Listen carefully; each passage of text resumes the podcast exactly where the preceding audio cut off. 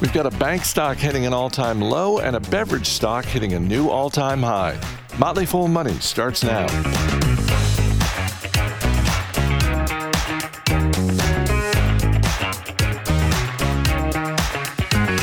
I'm Chris Hill. Joining me today, Motley Fool senior analyst Jim Gillies. Good to see you, sir. Good to be seen, Chris. Thanks. Few things I want to get to, but real quick, we should probably start with First Republic Bank because shares are down nearly 30%. I believe the big round number I saw was $100 billion worth of deposits are no longer at First Republic Bank.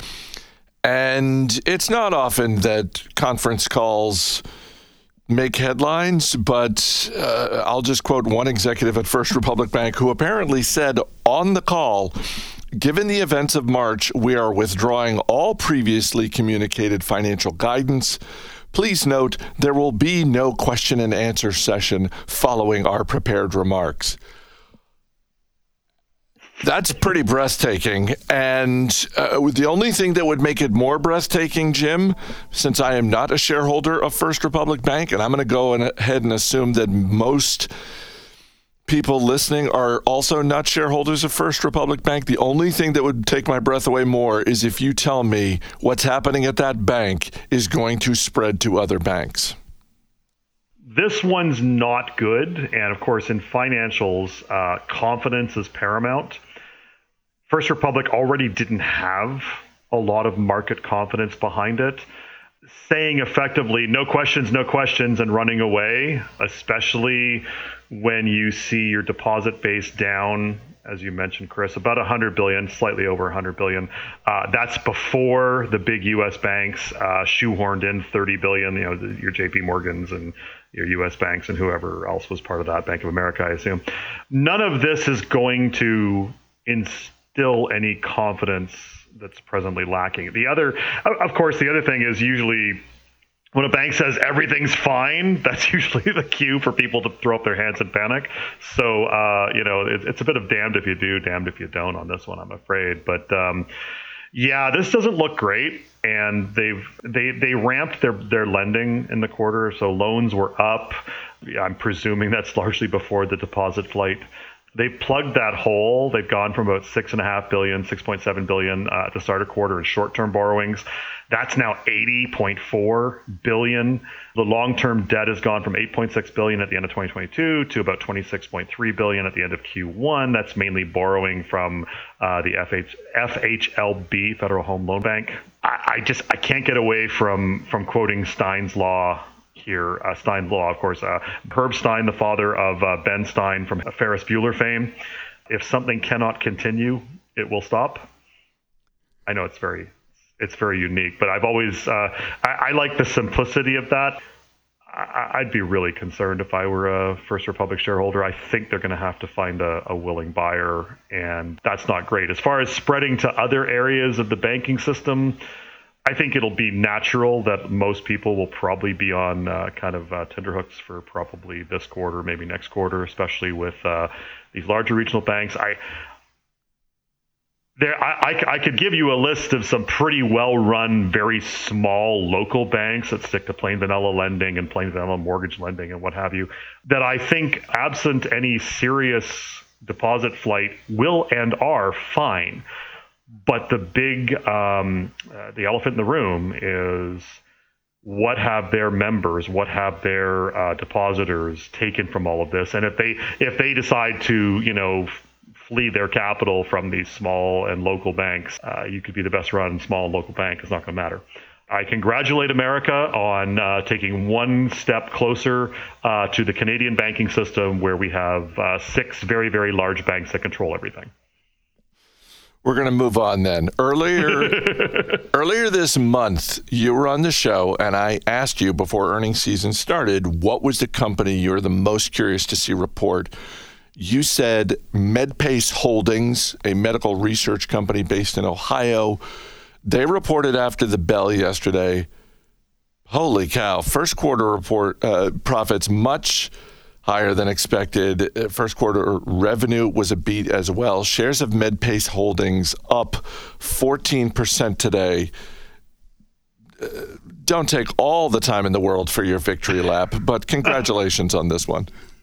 Thank you. Yeah, I, I, I, owe this one personally too, and, and, and not a small amount. So I'm not. Uh, I am not unhappy with these results. The reason, and, and yeah, look, uh, fantastic quarter. They had uh, a ton of, uh, uh let's see where their records. They had uh, record revenue, record EBITDA, record uh, new bookings, record operating profit, record net income, and record earnings per share. So I suppose that's a decent quarter. That's all for, for quarterly numbers, not just Q1s. they revised their guidance up. I still think they're sandbagging, to be honest.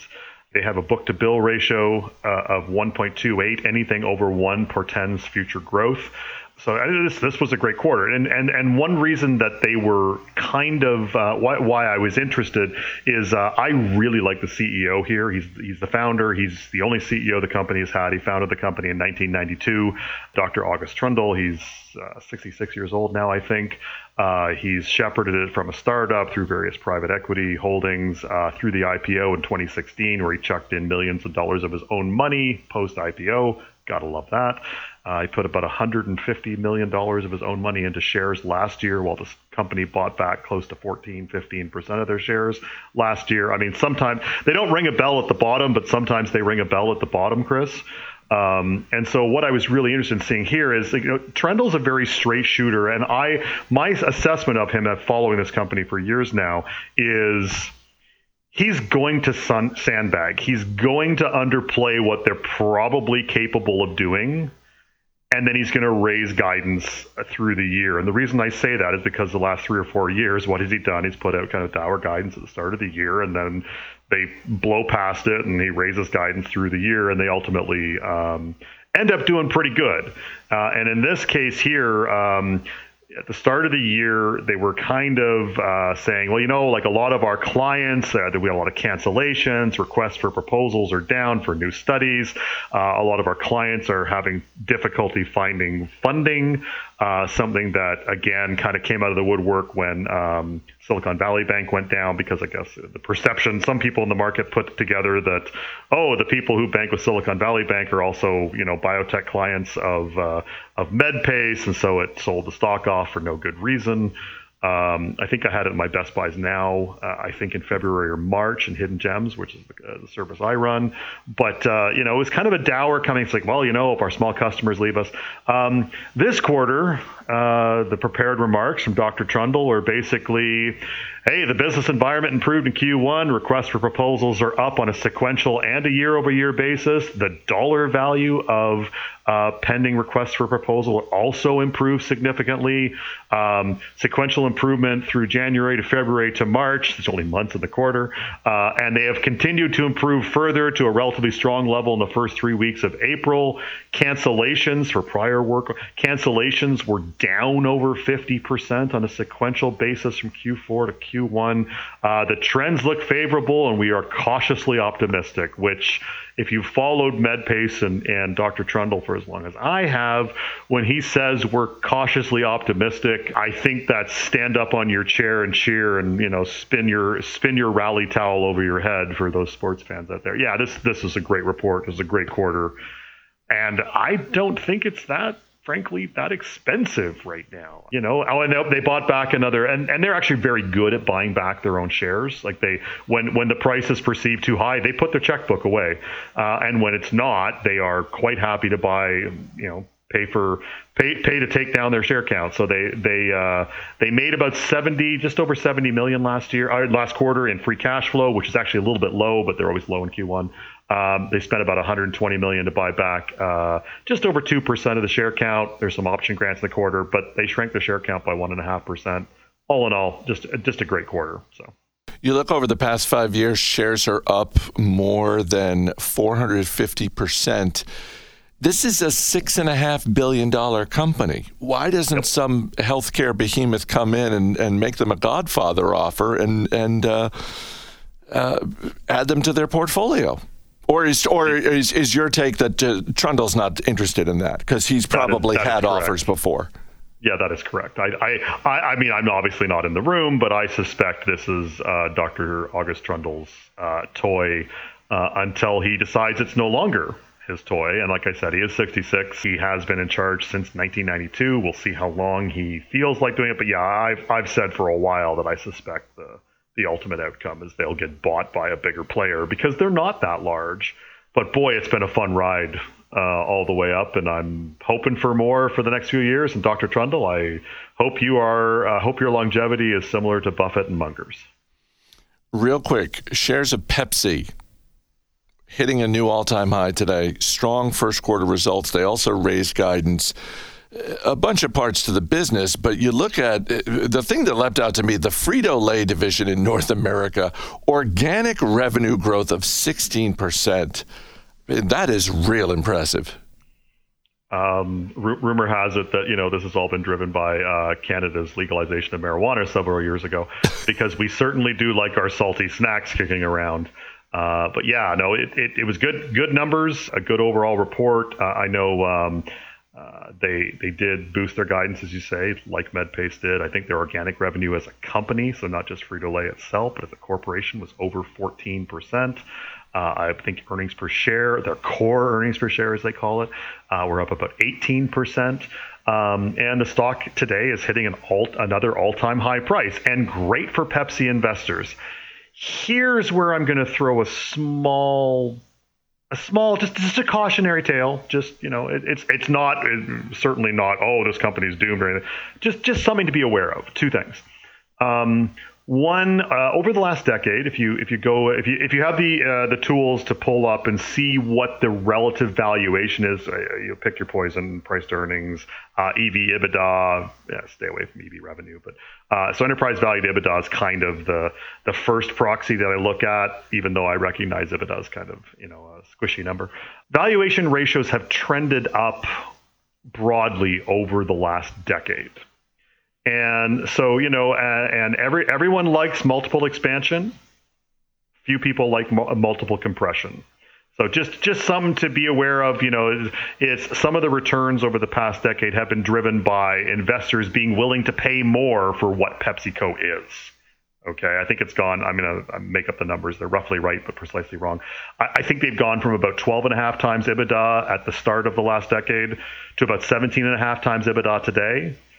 So just, you know, if, if, if, it were to revert to, say, 12 and a half times EBITDA over the next decade, uh, that'd be a bit of a, a, bit, a bit of headwind.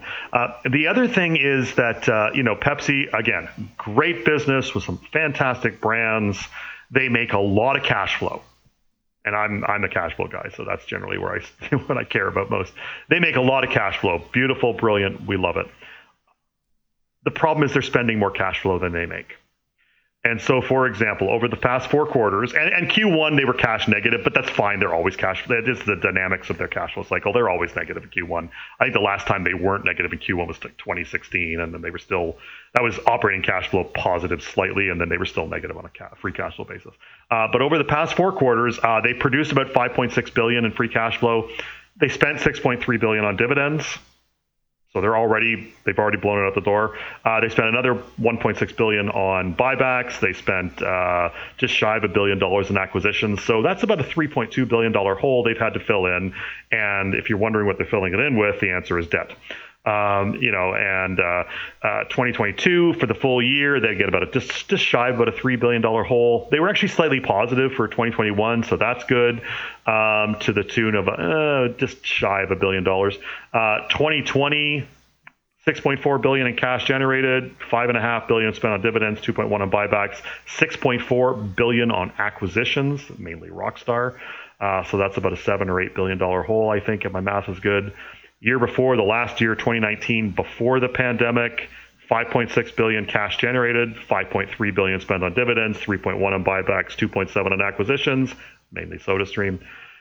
So they've been doing this for a while where they're kind of overspending what they can generate. And again, it's fine to do that. You can and a company the quality of Pepsi can probably do that for a long time and probably find willing lenders to help them fill in that hole with some debt. But I'm going to again return to Stein's law, Herb Stein's law. That which cannot continue will stop. So just just putting it out there for long-term thinkers on on Pepsi. You know what? I've got a few shares in an IRA. You're not going to rain on my parade. Oh, Pepsi's, I, look, yeah, Pepsi's I, hitting I an all-time high. yeah, you're good. You're good. Just just be aware. Just be aware. Well, thank you, thank you to you and, and your fellow Canadians for um, just boosting the, the salty snack consumption in the North American region. no problem. We'll take that victory lap too. Jim Gillies always great talking to you. Thanks for being here. Thank you.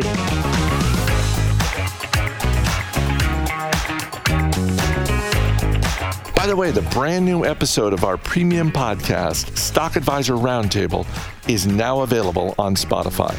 Tom Gardner leads a conversation about ChatGPT, what it means for business, investing, and three stocks in particular. I put a link in the show notes for this episode, so when you're done listening to this, just click that link and check it out. Earlier this week, Bill Mann joined Alison Southwick and Robert Brokamp in the studio to talk about the new normals in a few areas of the investing world, starting with hybrid work. If you're like me, chances are good that just about every day of your life, you're seeing an ad for Shen Yun, feeling an achy pain in a part of your body you didn't even know you had, and reading an article headline invoking the new normal. Extreme weather is the new normal. High inflation is the new normal. New normals are the new normal. So we decided to bring Bill Mann, analyst with the Motley Fool, to come on and talk about three new normals to see if he's buying the hype and what it could mean for investors. Up first in our three part series, is remote work. This one's tricky because you'll see articles everywhere, Forbes, New York Times, whatever, saying flexibility and remote work are the new normal. But counter to that are companies like Amazon, Capital One, Disney, Citigroup, Goldman Sachs, Google, Salesforce, Twitter, I could go on, all making employees come back to an office at least a few times a week. So, working from wherever, whenever, is that the new normal, Bill? Nope, it isn't. It isn't. I'm sorry. And by the way, you said something really important there. I also think that the new normal, even for these companies, is not you are in the office from nine to five, Monday to Friday, or in the case of Goldman, you're in the office from six to 11. Yeah, to don't worry about it. Yeah, so don't worry about it. So I think that that, the, the, the concept of the pre pandemic in the office, I think that's gone. But I think culture's culture really matters to businesses and efficiency matters to businesses and performance matters to business. And the performance is not how you, Robert Brokamp, are doing. It's how the business is doing. And I think that you know, I think that remote work has been found by these companies to lower overall productivity. And ultimately, the story is going to be this. People are saying, well, I'm just not going to come back into the office. I'll just leave. That's great. But it's very easy. And that was a murderer's row of companies you, you named. That was hundreds of thousands of employees. All they have to do is to make coming into the office a condition for the next person they hire. So there is so much that I think that is good about remote work. Obviously, having that flexibility is great. But I don't think that employees ultimately will retain the power to determine for themselves if it is something that is actually harming the company. And I think in many cases it is. Did you all see the video from uh, James Clark, the CEO of Clearlink?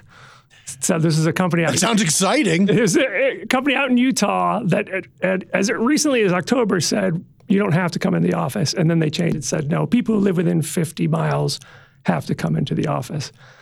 The video of his speech to the company went viral, and there are some reasons for why you would want to criticize him on this. But another thing he found out apparently was that 30 employees hadn't opened their laptops in the last month.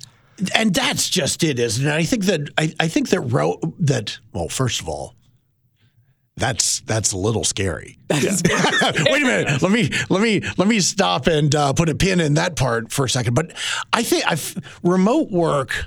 I think whatever we think about the positives, it lowers overall the trust function in a business and it make it creates silos. Like if you think about in an office, like if Alison, as she is wont to do, is doing something that you don't like, all you need to do is raise an eyebrow, right? And that's a conversation that has happened. It's incredibly efficient. Whereas if everyone is remote, you have to sit there and write out a memo or you have to have a meeting. And so those those are taxes on the productivity of the business. Oh. And I think ultimately efficiency for the business and that trust function so that Alison knows that she's Oh, you're always on the right track. But I'm, I'm never, you never, never see. I called you out because I knew that was that was so absurd. we went straight to absurdistan, but it's but it's true that that conversations that happen that take two seconds when you're in person take a really long time when you are not, and that is something that matters. And I don't know who this guy is and how whether he's tracking everyone's laptop, but I don't think you need to. All right. So that was nice of you to pay me a compliment, as always, being right. And so I'm going to repay you, unfortunately, by saying, as elder statesmen of this company, do you feel that perhaps there is a generational difference here for being productive remotely versus not remotely? Or is it objectively? Objectively, silos are broken down. There's better collaboration. You work more efficiently with people when you are in the same room. I know I have my own opinion, but of course, I'm here to hear your opinion. Is it because you're too old? I'm sorry. I'm sorry. I told you it was the get off my lawn segment.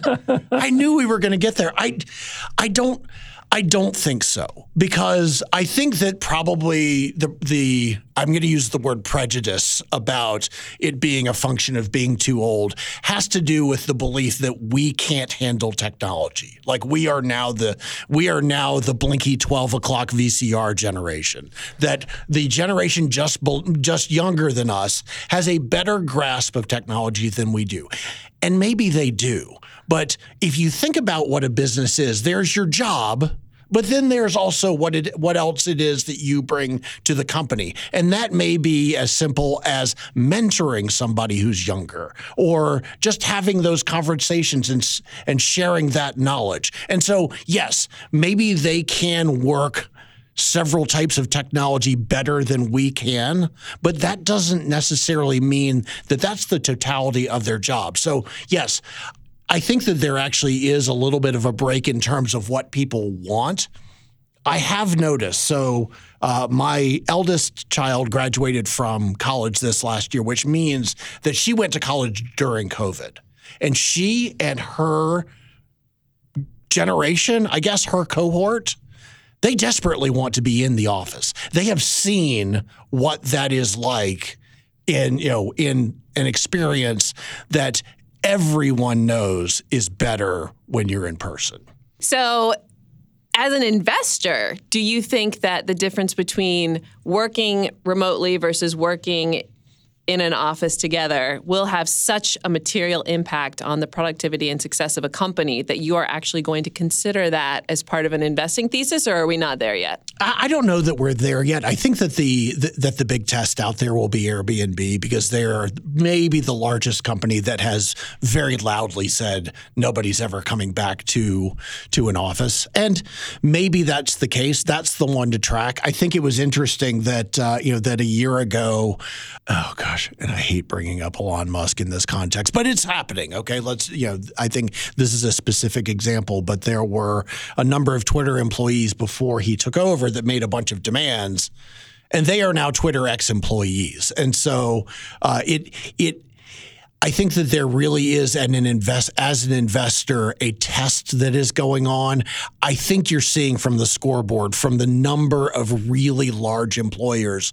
And again, they're not necessarily saying you have to be back in the office, chained to your desk from nine o'clock on. They're saying you need to come in from time to time because it is more effective. And I think that that is happening because they have seen the research and they have seen the impact on their business over the last three years.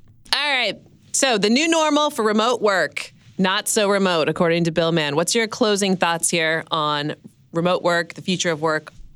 Again, it's not an on off switch. We're not talking about most companies aren't talking about having people back into the office all the time. And so I think that companies like Zoom have really proven to us that we do have much more capability to do things remote than we did before. And so, I mean, what a blessing that Zoom was as far along as it was when the pandemic happened because it it truly in some ways, I guarantee you it saved a bunch of companies.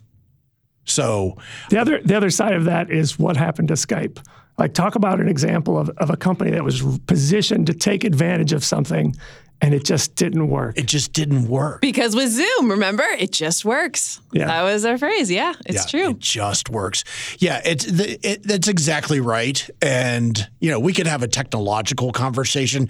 That technology exists, and it is uh, a force multiplier for companies. But I do not believe that many of the functions in in companies. And i do think it's a, a, function by function basis. Like sales staff i don't know that they need to be in offices. They weren't before. They probably aren't going to need to come back.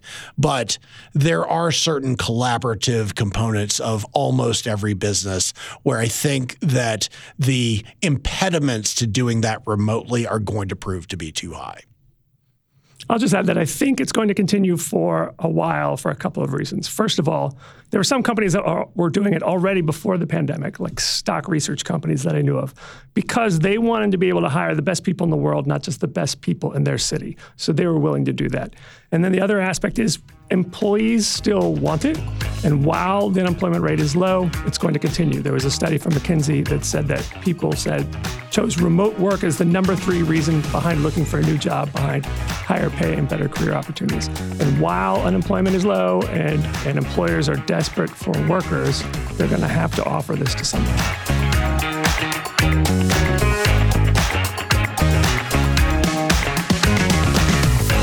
As always, people on the program may have interest in the stocks they talk about, and the Motley Fool may have formal recommendations for or against, so don't buy or sell stocks based solely on what you hear. I'm Chris Hill. Thanks for listening. We'll see you tomorrow.